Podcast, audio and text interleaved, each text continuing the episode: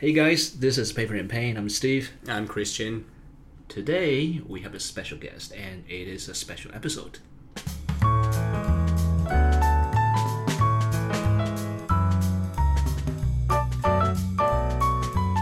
Who are you? The person sitting in the room with us. and me. what are you doing here? Oh, uh, you invited me. I, I mean, uh, hey, I'm, I'm Leonard. I'm Leonard Reese. I'm hanging out at Kristian's house, eating some bruschetta and crackers. People would think that I have food at home and they will start banging in my door. I don't. he brought it over. Yes. okay, so just a brief intro. Leonard, who are you and what do you do? Oh man, um, I guess I gotta say I'm a self-professed design nerd, um, founder of Singapore Product Design, as well as Brooklyn Product Design and the the family of product design communities. Um, but like in my heart, I'm a designer. I design every day.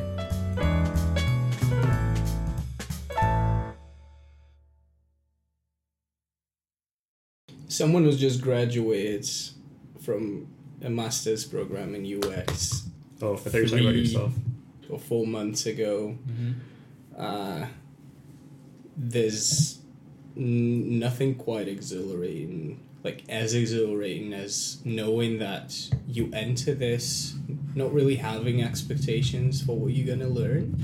It's like yeah, you have some sort of like a benchmark of what you want to achieve, but in general, you think, well, been in the industry for so long, what they're they gonna teach me, right? Mm-hmm. Maybe I'm gonna network a little bit, but theoretically, practically, there's everything that I've been through, and then you actually go through that experience, and the further you go, the more challenges you encounter along the way, and then at the end of it, it just feels like you've you've been given a chance to reinvent yourself mm-hmm. and embrace the fact that it's no matter how long you've been practicing, how long you've been doing the thing, you're always gonna have a little something that you will need to learn. Seems that you don't know. There is always room for learning. Even things you don't know about yourself. Mm-hmm. What are the things you don't know about yourselves? Speaking of which, I don't know. There are too many. There are too many. beside the fact that you know nothing, what was the one thing that you've learned about yourself this year? One thing I learned about myself this year is mm, I, I, I think it's the courage to try something I never tried before. I I've tried I've tried many things I never tried before in my life this year. Yeah. You got examples, ideally design related. Name one. I dare you. I double dare you. Name one thing. Okay, design related. Um I'm trying to write a Pig Figma plugin. Oh, Yeah. That's sweet. okay. That's actually nice. since I always wanted to, but I never dared to try before. And it's always getting very complicated, like halfway there. And well, finally, I just follow all the steps around, you know, this official YouTube tutorial, like step by step, and it still gets stuck a few times. Uh, well, eventually it works. Because nothing teaches you quite as much as just having sort of a goal in mind is something that you want to achieve, and then just consistently failing at achieving that to a point where you can more or less do something close to what you you would have envisioned initially. Leonard, what is the thing that you've done this year? Maybe you learned about yourself. That I learned about myself. I mean, it's it's been a pretty crazy year for me, honestly. Looking back, um, I had a job when the year started. I lost a job. I went and I lived in China for four months. I desperately tried to get a new job, um, and then I finally did. In in in the course of that journey, what what did I learn? I mean, I I, I improved my I improved my Chinese quite a bit, my Mandarin. living living wow. in northwestern China for that long. Wow, impressive. You're trying to conquer one of the hardest language in the world I mean, I've been trying for a decade now. for a decade. yeah, my so my spouse is a Chinese citizen. So since since I've been with her, I've you know sometimes passively, sometimes more actively been chipping away at learning that Mhm. old language. Um, and for someone who's been studying it for so long, I should be much better than my level is. But I'm like I'm a solid intermediate. I can understand Mhm. like most casual conversation. When I, when I first met her, we we used Japanese language to communicate. We, we were both living in Japan, and she she had you know studied English in in school in China, but not with any interest, and her English was you know not not even conversational, and my Chinese was non-existent. But we both uh, spoke Japanese um, to varying degrees. Maybe some of us were more advanced than others. Wow. No, no, her, hers is better. She she has a degree in Japanese language and a master's in Japanese social studies, so she's quite fluent. And I, I was I, I, I became conversational enough to bartend in Japan. But that was our that was our love language when we started our relationship, and we've been married for we've been married for ten years, I guess, together for twelve years, Mm-hmm. twelve or thirteen. Um, and her her family only speaks Mandarin, so in Mhm. order to communicate with them, it's, it can only be in Mandarin. So, so, so something I learned about myself. Um, I guess I learned that I can I can ride a camel. Does that count? A camel. Ride a camel. yeah. Oh, oh. Oh yeah, yeah. Do you know what a camel is? It's like Oh. the animal with two The humps. hoofed animal with a hump. No, the first thing actually came to my mind was camel case. yeah, I, I, I'm also like Exactly. writing writing in camel. Like, what's so hard about writing in camel case? And then it's like, oh, writing a Riding camel. camel. The actual. Yeah, writing camel. camel case. The first letter is lowercase, and then every Uh-huh. word starts with a It's capital the- case it's- with no it's the spaces. fact that we don't there's also a camel which there's a camel with the heads up, so it's the upper camel. Oh case. goodness! Uh, it's the fact that we don't interact with like wildlife in the wilderness in Mhm. general. That the first thing we think about is the thing that we stare at all the time, instead of you know, the thing you should be thinking of. Okay, let's let's go through. What are the cases? So there's there's kebab case, right? Mhm. Yeah, Where I, I can only think of Kebab kebab and camel. Yeah. kebab, camel. So kebab is where every word, and we're talking about um, naming conventions for mm-hmm. naming files or naming layers or whatever. Yeah. So every every word is separated by a dash. What is mm-hmm. it when you separate everything with an underscore? Is there a name? Oh, oh, there's Being there's a stupid. case with that. Yeah. I mean, okay, you mm-hmm. can definitely. Uh, I I don't know the names. I can't remember any any others other than the food and the the animal, but there's the one where you essentially use sentence case. Mm-hmm. So it is a camel, but with the, the capital Mhm. letter being the first one, which is horrible. Come to think of it. It's But the when one you use the sentence case, do you also use the capital for articles? Honestly, uh, last time I used any proper naming convention, I can't even think of that. My files all been like new file, copy, fifty five, Copy and, of the file. and you don't want to look at my layers. now. V15 final Yeah. dot final dash final final. I wish I could swap my layer names for the amount of money on my bank account because I literally have layer 65, 35, 22, 69, 25. And it's like, yes! Wouldn't that be lovely? way. No. Okay, okay. You you're not a design system guy. Yeah, but you should name all your. don't you don't you think yeah, but like why why should you? In speaking of that, Mhm. should you even be doing that? Like, should you maybe do a little less and achieve more than you know? Spend a lot of a lot of time just naming your layers. Who the hell cares about the way you name them Yeah, unless you have like. Unless you connect it to some some third party API and the name and the key name are sort of like intertwined. In this case, it's first party KPI uh, API in Figma, so you have to make sure the component works. okay m- my case is simple i think that if there's a if there's an opportunity for me to not do something Mm-hmm. i'd rather not do it and I think this is precisely what's been driving us as a humanity in general. It, maybe it's a little simplified, so we'll need to elaborate on this. Mm-hmm.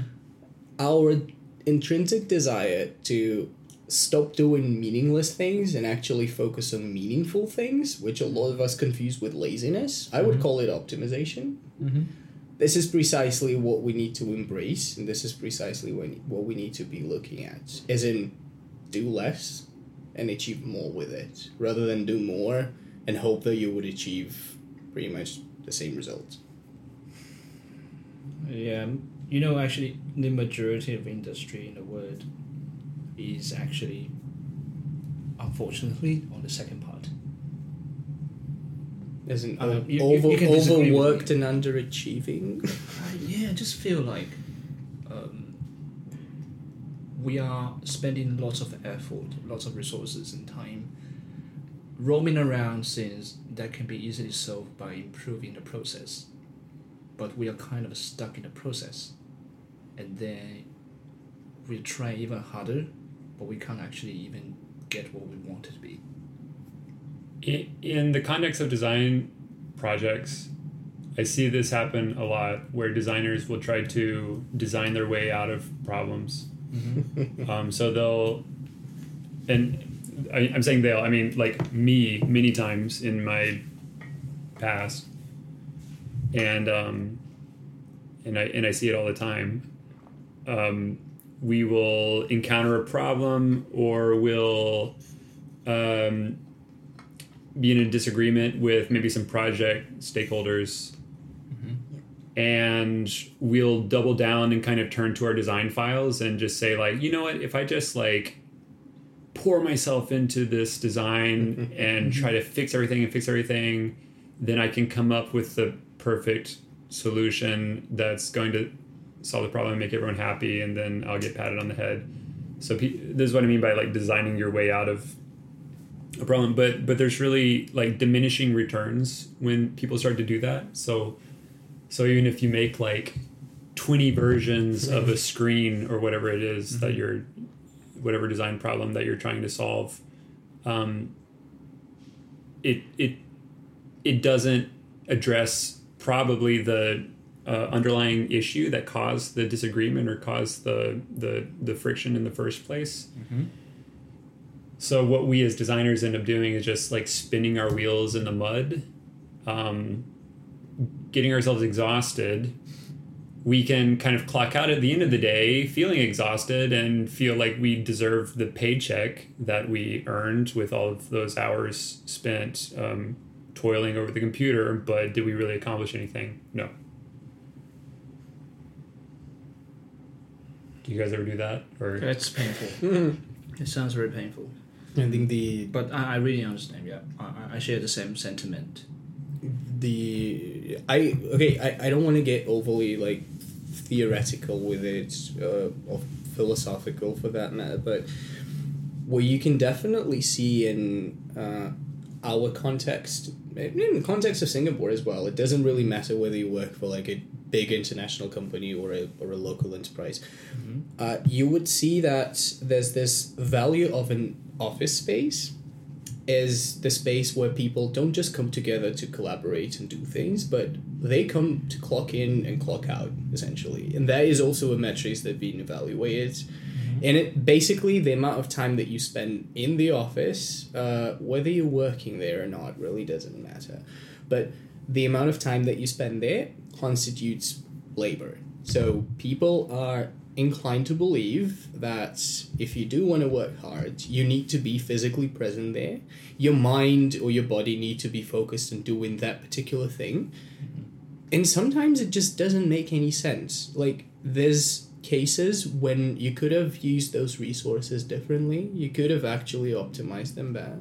I'm not saying doing less and not doing anything at all. All I'm saying is you could have like channeled them to doing something else mm-hmm. Within your scope of work. I'm not saying clock out immediately when you're done at 11 in the morning and just go home and chill. If you can, but maybe you should. good job. If you can do that, then great. If you can do it, Here- here- here's here's what I, What- uh, yeah, exactly. Why not? I, I find myself like um psychotically just creating meaningless to dos for myself to check off all day. Yeah. And I I I have this weird habit and I'm self aware of it, but I I don't know, I, I haven't addressed it uh, in a productive way yet. I, of, of just like filling up my day with these to dos, but then it often if I don't act on those to dos and then I like look back at the ones that I had created for myself a few days ago, like they're completely meaningless, and it becomes like really obvious. Like, well, it, it made no difference to to anything. It had no consequence if I would have done that task or if I would have not done that task. So then the conclusion is, well, like, why don't I just like not do so many tasks? Just do less.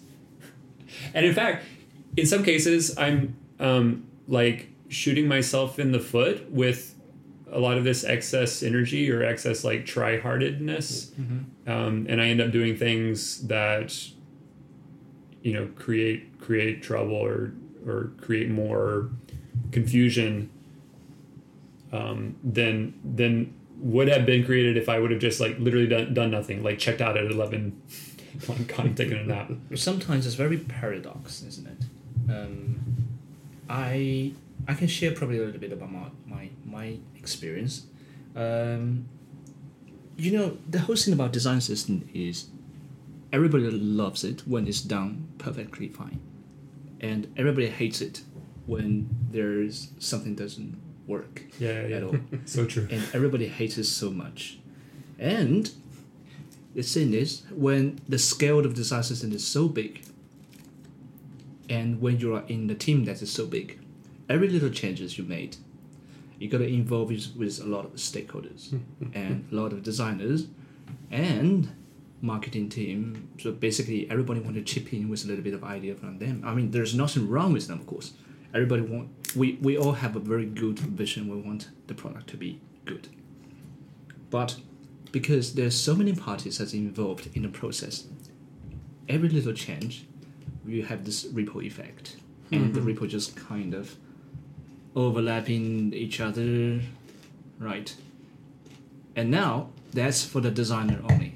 Now imagine you're coming in there and you're challenged with a task. Okay, we're going to merge our design system and um, let's come out with the completely new design system. We are going to make it global everywhere.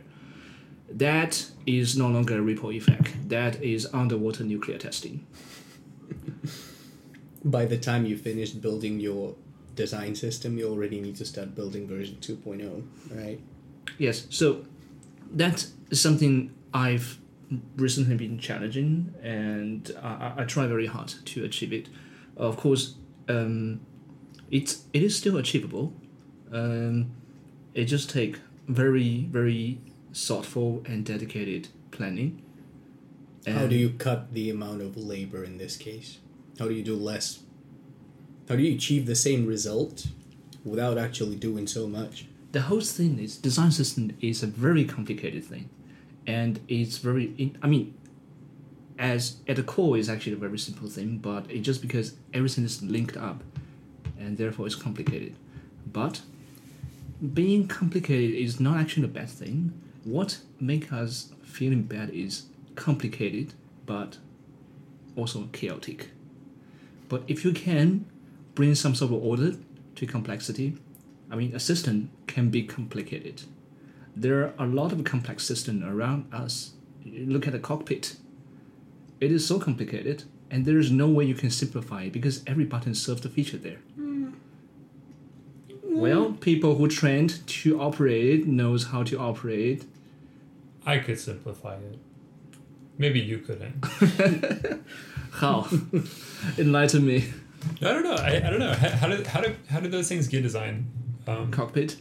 yeah, Oh, that seems like a sweet job. By the way, I, I would take that brief if the brief is like to design a simpler cockpit interface. you know, having having spent uh, eight years living with a former flight attendant uh, and like never actually touched the the, the, the plane's interiors from from that side, but having heard of like how things work uh, one way or the other.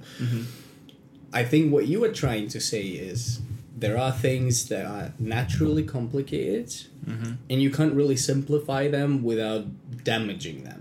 Which, you in a way, is the case. If Yeah. you are trained, for example, if you're a trained pilot who's always flying a Boeing, then you know what a steering is, right? You have Or the if- yoke, right? Like if you're the surgeon, there's no way you can simplify the surgeon. But if you're moving over to an Airbus, you're not gonna have a yoke anymore. You're gonna have a joystick. Mm. So you're gonna need. It, it is a simplified. It is a simplified solution. Uh, in a way, it, it looks like it is simpler. It is just different, right? It is opt. It has optimized one interaction and introduced some more, but ultimately it didn't reduce the complexity. It just made it understandable from a different angle. But what you are trying to say is there is a level after which you cannot like simplify things anymore or stop doing things. You like there's laziness and it hit its ceiling. You have to start doing things to, to, to get to the results. On the other hand, and I'm literally sitting between the two of them. On the other hand, we have those meaningless to-do lists. You know, things you put together for yourself and I've been doing this for years. That's how I calm my ADHD down. Like I need to see visually, I need to see uh, my tasks being broken down into small achievable tasks that I can, you know, Yes. check out and say, well, Yep. I've done this today. Yep. As a matter of fact, if my task of cutting the cheese uh, will eventually be broken down to some granular things like Mm. take the cheese, unwrap the cheese, take the knife. Like, I would have completed 25 tasks by the time I started eating it, but ultimately, what's the point? I would spend more time, you know, putting together this checklist. I don't know. Sometimes maybe it's a rich people issue. You know, cutting the cheese using a specific type of knife. Okay, there's cheese pro- there's cheese products that you also need to cut, and, And there's the on- plastic that you need to rip instead of Yes. actually and then which it. mat you're putting it on, and which stone you're putting it on. most likely, just you know, just just just just. the angle of the knife you want to cut into the cheese. My point is, uh, I think there is definitely a sweet spot between the two, between doing absolutely nothing mm-hmm. and just embracing the fact that I have a lot of things to do and just just doing it. And doing meaningless things and doing as many of them as possible because you know life life's just too complicated and you don't want to feel bad about not doing Yeah, the thing. I, I, I think I think maybe you, you touched on something there that like maybe there is a psychological uh, need that we are fulfilling simply by like creating tasks for ourselves and doing the tasks. I mean, I mean, we even play video games that are basically just that. Like, have you guys ever played um, like any of those like farming simulators? Oh yeah, Like, love um, it. In my secondary school days. St- Stardew Valley is one, but it's basically that. It's just or it's it's like a job the simulator. entire lineup of sims games Yeah. Yeah, it's it's just it's just like making tasks and checking them out. So so maybe that's kind of what we're doing. It's like we're we're going in and we're we're clocking into our job and we're like playing this like kind of weird boring video game all day of like how much i think i think there's only bullshit there's only one little thing that It's is missing addictive. there's only one little thing that is missing in this case. And if we take the analogy of a game, the game would not really have it. Uh, Duolingo would have it, though.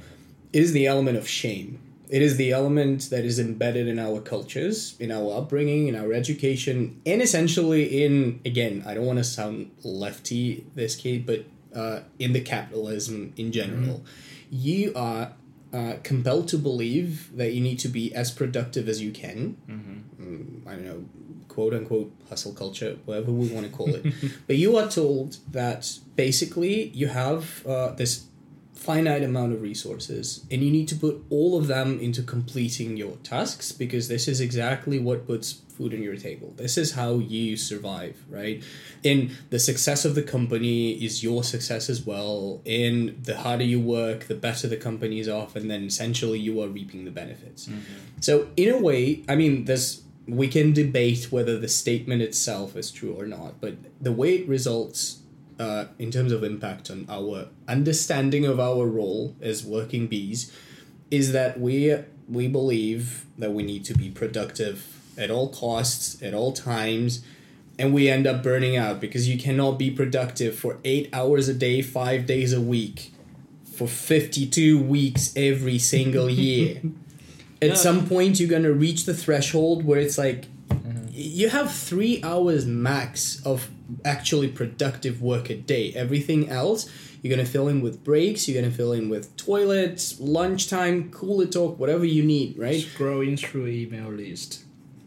and then you are you are forced to work even more and then at some point you're like well if i'm not being productive for eight hours Mhm. do i actually deserve what i'm getting paid and for many people the answer is no i feel guilty for not being productive enough Yeah, true. I feel that. Yeah, do you feel guilty but it's not. for not being productive enough But but but but it's not your fault. It's just that I mean, this is the Like how does society. these are the work- expectations. Yeah, oh no i mean These i'm not the- i'm not saying it's it's objectively because of the pressure exactly put, put on us because that's that's how we talk. Everyone like talks as if we th- there is this like bizarre expectation. Yes, please. Um, expectation to be productive, but but I mean like that's not how animals live, right? That's not how humans evolve. Um, I don't think the sprints that like lionesses have when they come together and they assess how many gazelles they actually hunted, and the lion being the PM is like, "Well, ladies, I don't think you've been productive enough. You know, I've only had four Yeah. today, and you know, I've got some cubs over here. Mm-hmm. I kind of feel like we need to increase our OKRs, and also Jenna, Jenna, uh-huh. I'm gonna eat you tomorrow. You're laid off. sorry, sorry. You know, we need to cut the the the, the fat a little bit. And, But but even humans or like like humanoids or pre-humans or, or whatever. I mean, th- this this like notion of work. I mean, certainly the notion of like um, currency and and paid labor is is relatively new in in human evolution. Well, we have like 7,000 years of civilization. If we think all the way back, in 7,000 years, we've actually gotten much worse. Even if we look back at the uh, days of, like, okay, we think that labor law is a new invention, right? And we didn't have unions or anything. And back in the days, people would work for like six days a week for 12 hours. But the amount of work that they were actually getting done during those hours, the amount of efforts they had to put in it, it was somewhat comparable. Uh, mostly because not because it wasn't hard, like it was. In fact, it was exhausting. They were like killing themselves out there. But now the person is actually expected to do much more than just that within like shorter hours, and then is also shamed for not doing enough. And all of this is like the amount of stress that you are forced to endure uh, is just getting out of out of hands basically. So back in the days, you would produce your item, you would sell it, and if you simplify all of this, you want to think about the industrial revolution era. You go to a factory, you're getting paid for the hours you spend there. It's a tough job. It's a hard labor, but you wouldn't face that many modern quote unquote challenges that you would today outside of that kind of line of work. And evident by the number of kids that you can realistically uh, produce and then raise on like one salary if you the breadwinner of the family. Uh, the quality of living or the real estate that you can purchase. Like don't don't look far in the in the past. Think about the 1990s versus today. Uh, some people like bringing up the Home Alone, uh, the father's house that is like just Great movie. Just watched it this weekend. Just beautiful, and everybody's like, "How can you afford it?" And everyone just Well, that's why the Wet Bandits wanted to burglarize it.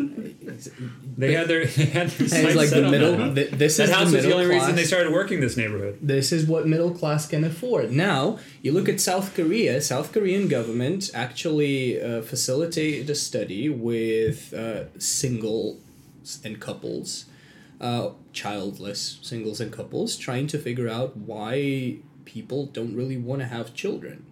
and they try to figure out why the fertility rate is dropping. It's because people are subjected to so much stress those days inflation, global unrest, uh, local unrest, uh, in general, hustle culture is just.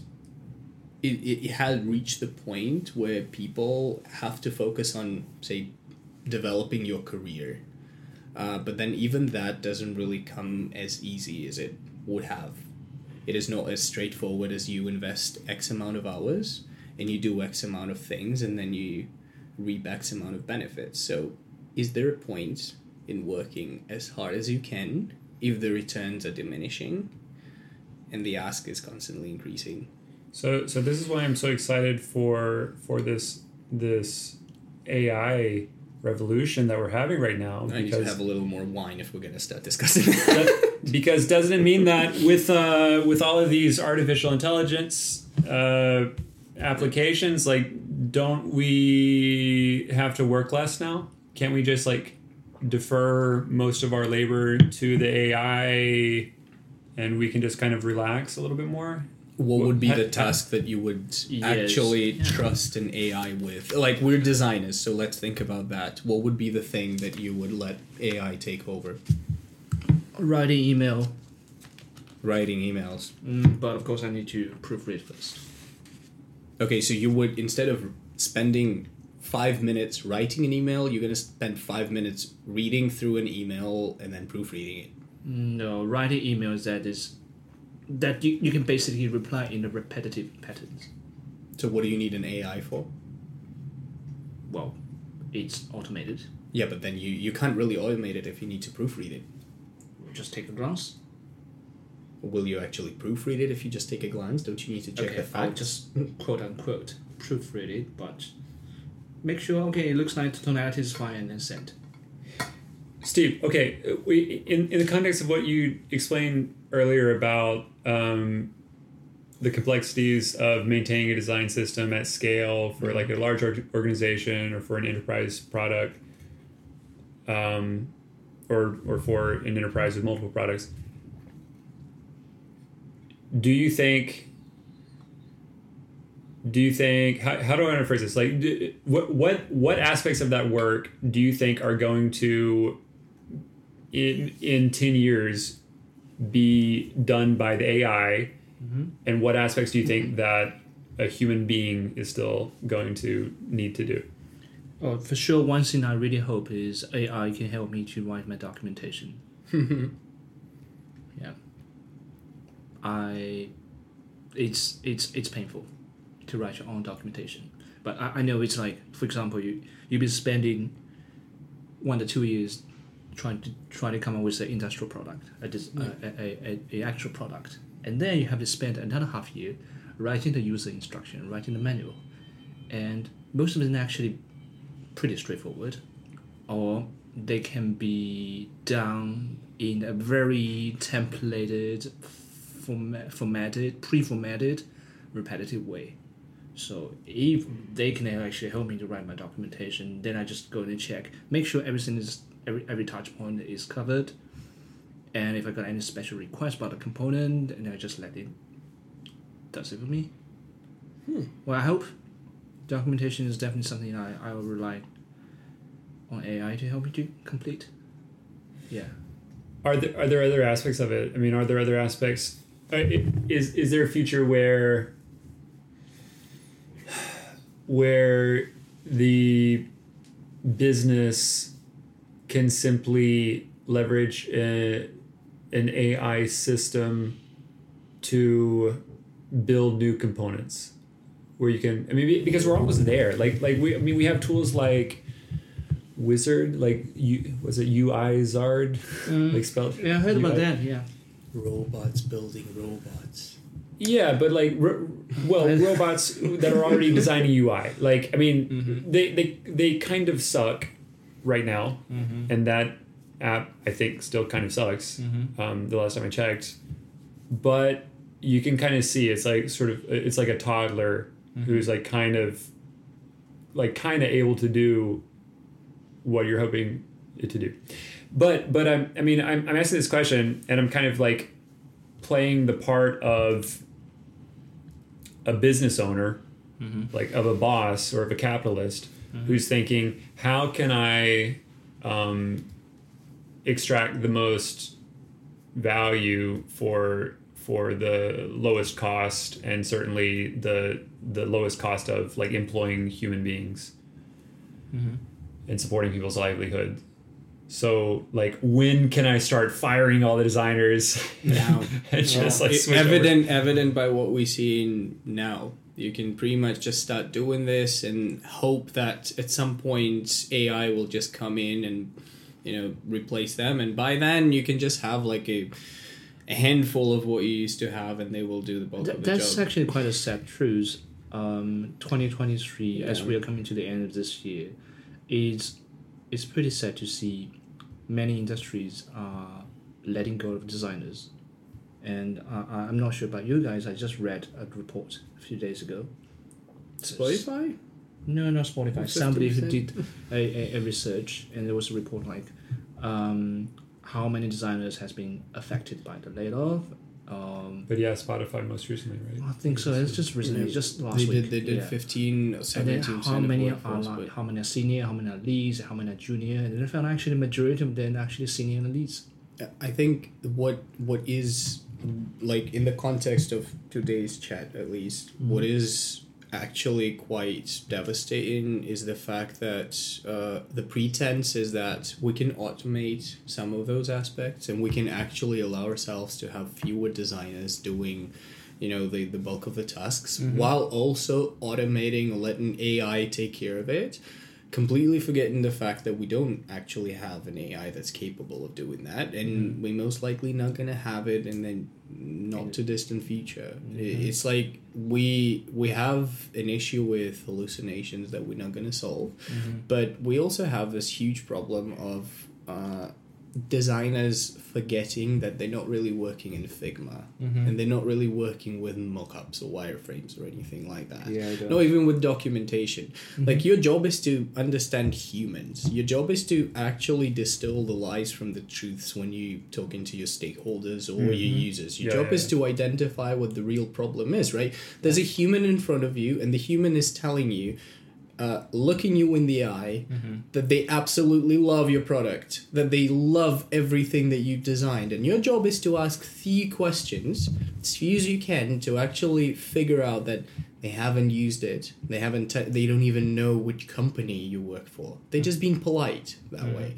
And if there was somebody else who would just take it, you know, for, for granted, and they would be like, well, users love our things, and we just go with that. You, you can understand the consequences of that. And I'm not trying to exaggerate.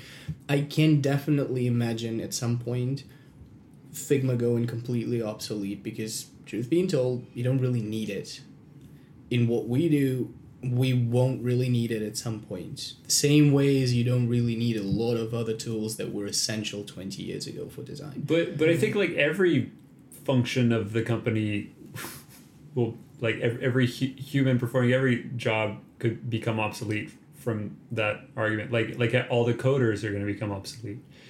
And like, how about all the managers? Let's let's replace all the managers. With, Oh, that with- is with that is another talk in town, right? I mean, uh, How about- companies flattening How about like out head of innovation? Let's just let's just let the Yeah. robot do innov- innovation. How about the CIO? Precisely How about the C- CFO? Can we just replace That's- everyone? That's That's precisely horrific. the thinking that is destroying all industries, and that is precisely the the point that they make. Is in we need fewer managers, completely forgetting that the job of a manager is to help people grow into like other functions or perform more than they're capable of and aligning the teams and making sure that you know there's a connection tissue between different mm. functions and different roles in the organization.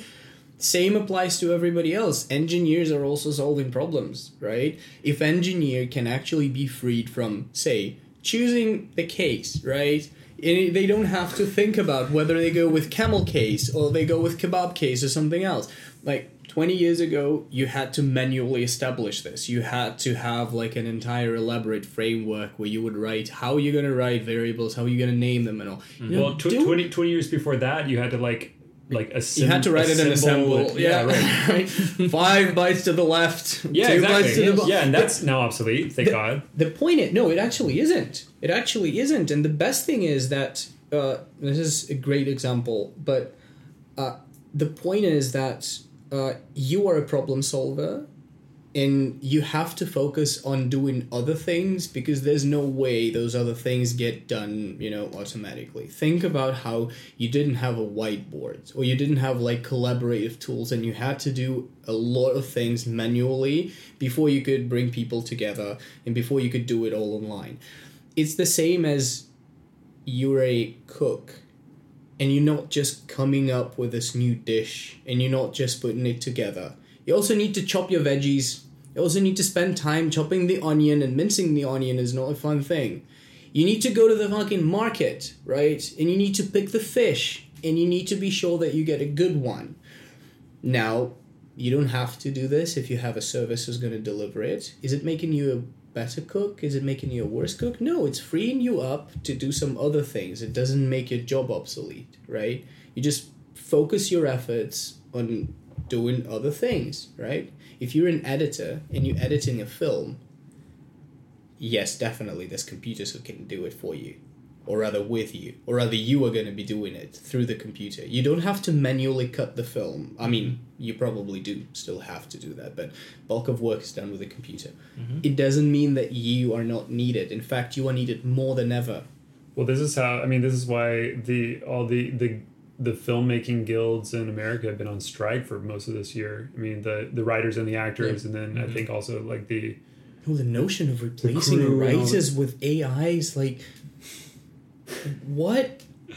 Is there like is there an actual executive who is sitting? Yes, there is definitely absolutely. an absolutely, executive. there absolutely, There's there absolutely a bunch is. of them. Absol- that's all they talk about. No, like, oh, can we can we take this robot and the robot's just gonna write it for us? And you're like, So, so I have you actually seen your TV series? You're like, this is written by real people and it's already bad. Now employ a robot to continue the storyline. Like, um, not only not only film media but also music. So so I, I was in a presentation uh, a couple weeks ago with um, with one of these uh, large companies dealing with uh, machine learning development, and one of their one of their one of their like use cases that they were pitching that they were so excited about was um, the capacity for um, AI to generate customized music on the fly for listeners. So, so like think about Spotify. So like, uh,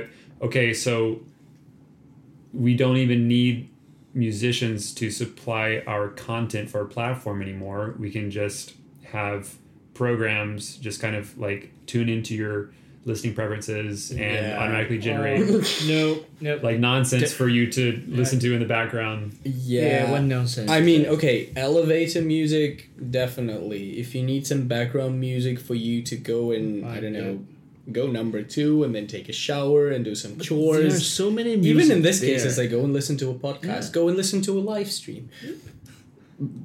Anything, anything. Oh, I would love I would love for it to generate podcasts. It can put you guys out of a job, just like two dudes rambling. There was so there is there is this beautiful team uh, behind a tool called Slidebean, and they're producing videos. I actually discovered them initially through the, the, the YouTube videos. They have this entire series called Company Forensics, where they're analyzing failed companies and startups. And at some point, they love experimenting, and you can see how the quality of videos have been increasing over the years. In uh, recently, they announced that they were going to experiment with ChatGPT, and they were going to produce uh, a an actual video that is written and directed by ChatGPT. So they were going to like key in uh, all the all the settings and all the details, and then they were going to feed it the insight so that it produces the second part. So that technically, you know how we talk about algorithms, how they calculate everything for us, and how like okay, let's use an actual AI to produce a video for us, analyze the responses and the comments, and then take those into consideration and write a new one. You can guess the results. And they they released the whole like analytics after that. They were like they did it, the whole video with like the take on why it failed and how it failed exactly. Mm-hmm. The end result was horrible and it was just a short video. And it wasn't even, you know, anything creative. It was supposed to be informative So if we cannot do that, if we still need, you know, this human element to to come in, to step in and make some emotional decisions. And if we can't really calculate things like happiness, things like joy, sadness, emotions and everything to a certain degree at least, then again, maybe we need to focus on that and let AI take care of the things that we spend our resources uh, essentially in vain on. Let the AI do the things that. Let us be lazy and creative while Mhm. being lazy. But yes, I actually. Um, do you actually think human civilization, after all these years of development, are we overdeveloped in terms of workplace culture, in terms of technology? Maybe we shouldn't have gone so far. So far. Overdeveloped. I mean, I think we're overdeveloped in a lot of ways. I think we're overdeveloped in like military technology, obviously. like like we went way way too far a long time ago. Um. Okay, uh, so so I want to get back to this point of of like doing less and like, I mean, d- don't we want to reach a future where we can live a happier life, or where like all of humanity can live a happier life? Um, and be burdened less by um, like the the the shackles of your um, day job, which you must devote um, the majority of your waking hours to, simply in order to save up enough wealth to have enough money from between you when you retire until when you die. Uh, that's quite a depressing prospect. Um, so I would hope that for future generations, for like my my son and my you know my progeny or or, or just humanity in in the future in general, that wouldn't it be nice if these technological advances like this AI that everyone's excited about could eliminate uh, some of that toil, and we could you know like contribute a fair share, a reasonable share um, and like feel response feel feel like we're fulfilling our duty to society and feel like we have a purpose. Um, but it's just much less. Well no because that's not what is driving this um, technical t- technological revolution at all. And it's not what's driving all of the billions of investment this year in ai startups and ai initiatives at enterprises. It's it's okay, no, we're we're absolutely not going to take the foot off the pedal whatsoever. We're not going to let these workers slack even one second. We're just going to like inject these A, uh, AI steroids into them so that they can Yeah. be like super productive, so that they can accomplish um, in a fifty-hour work week what people could only accomplish in you know a hundred-hour work week um, years ago.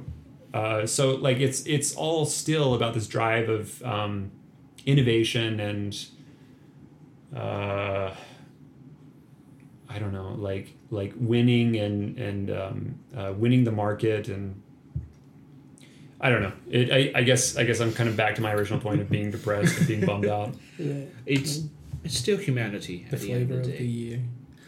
I don't know. I, I kind of want to remind us that there is a a principle, uh, not a law, not not something that is applied to every situation, but a very simple principle, Pareto principle of 80-20, mm-hmm. where you know twenty percent of your efforts usually grant you with eighty percent of your results. You just don't Oh, know. 18 It's it's like fifty percent of my marketing budget is wasted. I wish I knew which of the fifty percent. You know, so in this case, I wish I knew when to focus on those twenty and to let go of the eighty. And mm-hmm. I think uh, for me, definitely, twenty twenty three is a tough year. It is. It, it was supposed to be some somewhat a year of recovery in in many aspects. It was supposed to be a year when we would probably get a chance to you know reinvent ourselves in a good ways after mm-hmm. the pandemic and all. And what I see right now, I'm actually very disappointed in in many things that are happening around me, especially in the design industry. But in yeah, I I'm not really hopeful for the future in which we are free from, you know, this routine and labor. I kind of feel like we are moving precisely in the wrong direction. We're trying to achieve more with fewer resources. We are trying to put a price tag to absolutely everything. We're trying to measure things that you cannot really measure. And as designers, it is really easy to get like disillusioned. Uh, it is really easy to just give up, especially if you're young, if you're just looking for a job. But what I believe in, and I think I'm gonna die on that hill. Very possibly, I'm gonna die on that hill of starvation at some point, you know, because every one of us will be out of jobs soon. But I think that uh, there will come a time in the nearest future when companies will start realizing the value of problem solving in the human human interaction, in human computer interaction as well. So how do we actually interact not with this persona or like the user or the custom? How do we interact with a person uh, on the other side of the screen or the receiving end of the service? Uh, and in order to do that, we actually need to understand the human and we need to understand the problem that we're solving for him. And this is not a task that a machine can solve unless machine is conscious. But again, in this case, there's bunkers. So, you know, hide in there, get some cans. Uh, you're probably going to die anyway because, you know, uh, machines, ashes, nuclear war, and all. But I think that when this moment comes, uh, it will provide us a really good opportunity to show the cases where we can demonstrate how we use those insights, the behavioral insights, how we gain the knowledge of human psyche, of human brain, essentially, how we studied a little bit of psychology, a little bit of human computer interaction, even uh, in the classical sense, uh, and how we go into apply this in this new era. Uh, AI may take over the routine part of the job. It may take over some of the parts of what we do today, but I don't think this aspect will ever go away, for better or worse. Yeah. So before we end our night, I do have one more question for all of us. Um, yes, you, you just mentioned that your 2023 has been supposed to be year of recovery, but you chose a different word to describe it. So It's like it's an AA meeting and I'm like a year of recovery, but yeah, so which word will you choose to conclude your year? Is burnout a one word or two words? It's one word. It's one word. It's a burnout. The burnout. Okay, Leonard. Um, no, I wouldn't, I wouldn't say burnout. I would say more. I mean, bear in mind, I was unemployed for for nearly three months while I, I was job hunting between jobs. Um, so, so I think I'm, I'm just happy to be here. If it's in one word, then maybe grateful. Grateful. I'm just grateful for life. I mean, I'm grateful for having a supporting family. I'm grateful for uh, having a supportive community. I'm grateful for like everyone who um, helped me out. Everyone who like you know um, wrote me a recommendation or like uh, made a connection or recommended me. So I'm grateful to many many people um, for for simply even being able to have a job, to be in a stable situation because um, in the middle of the year um, I, I was totally uncertain. I didn't know what my future was going to be. So yeah, I, I, I would say I feel a ton of gratitude. I'm very grateful. Steve? Um, the word for my year it will be mm, explore. Yeah. So as I, as I mentioned at the beginning of this session, I, I did try a lot of things I never tried before, and well, there's a lot of things you never know that. Yeah, I'm quite kind of surprised to see. Well, actually, you can do that, or you thought you can't play the sport well, but actually then I figured out I, actually, I can I can play something I never tried before. Or you can't code, then I found out well if you just follow step by step, you can still learn something you never thought you were able to achieve. Yeah, and well, I thought like I'm gonna stuck in agency forever, but yeah, I made a change in my job. I made a leap in my career. So It's a year of Congrats on the trying something new. Yeah, thanks. Trying something new, explore things. So Okay, well, I don't wanna- I don't wanna- a little bit optimistic. I don't want to sound yeah. I don't want to sound like an ungrateful bastard sitting next to the two of you. Uh, I my burnout, Burnout. You are a is a burnout, man. lesson. It Okay. can you. be a good thing. my burnout is a lesson. Okay, yes. So I'm I'm disillusioned with a lot of things that I used to believe in. hmm I am uh, definitely unhappy with a lot of things, which is fine. It is. Lucky it you is. have us. You know, you can't really be ha- if you're happy with everything in your life. You probably either with you. or you did. You know, uh, I think what burnout teaches me is thing number one. I'm learning to prioritize myself and my mental wellness. My mental health. I wanted to say it in wellness. is my mental wealth. Wealth. Uh, mental wealth. Oh, mental Mental wealth. wealth, Mental wealth. word, yes. So, but let's Yeah. let's put it like that. So I'm I'm focusing on that. I'm focusing on being, if not happy, then at least fine, or mm-hmm. good. I'm trying to embrace other sides of me that are not a designer. I don't want to identify as my job title anymore, and I kind of want to put it in action. And I think that a burnout gives us really good opportunity to you know not only procrastinate and do nothing, but also mm-hmm. to look back at our journeys and think about what we're gonna do next, and maybe the next thing's gonna be well challenging, exciting, and fun for a change. Who knows? Yeah. So if you're still listening, We do. I don't know why you're still listening. We're having We fun got- here. Hope you are having fun as well. Yeah, we Hey, have folks. Younglings hanging out. Chloe. Drop your words in the chats as well. Wherever Yeah. we have the, the chats out there, drop your word of 2024. Uh, Uh, 2023. 2023. I'm, I'm jumping ahead a little bit. we are not in 24 yet. Yeah. jumping ahead. I don't want 2024 to be a year of burnout. No, no, don't, don't, don't double burn it. Yeah. don't don't think I. Yes. And okay. Yeah, I think we are coming to the end of this session. All right, So- cool. Hey, what a fun, what a fun uh, pilot live stream. First time we've ever done this. I'm so, I'm, s- I hey, I'm grateful Mm-hmm. To Paper and Pain for the Paper and Pain boys. Thanks to To product design server. groups. Yeah. So, thank you for listening. This is Paper in Pain. I'm Steve. I'm Kristian. I'm Leonard. See you around, folks. See you around. Bye and Merry Christmas. Happy New Year. Yeah, 24.